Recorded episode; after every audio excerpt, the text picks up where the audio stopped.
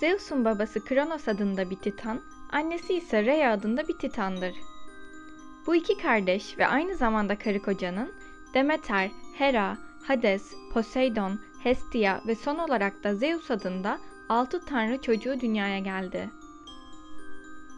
Ancak bu tanrıların babası Kronos çok tehlikeli bir titandı. Tüm çocuklarını sırf tahtına ortak olmasın diye doğar doğmaz yemeye başladı.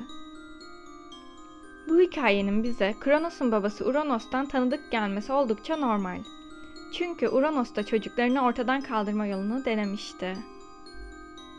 Kronos her ne kadar babası gibi olmak istemese de kaderinden ve babasının ektiği tohumlardan kaçamamıştır. Kronos sırasıyla doğan tüm çocuklarını yedi. Ancak Zeus'un doğma vakti gelince annesi Rhea önceden çocuklarının başına gelenlerden korkarak annesi Gaia'dan yardım istedi. Günler sonra Zeus doğar ve çocuk doğar doğmaz Kronos Rhea'dan çocuğu getirmesini ister. Rhea Kronos'a Zeus'u değil kundağı sıkı sıkıya sarıp sarmaladığı büyük bir taş götürür ve Kronos'a uzatır.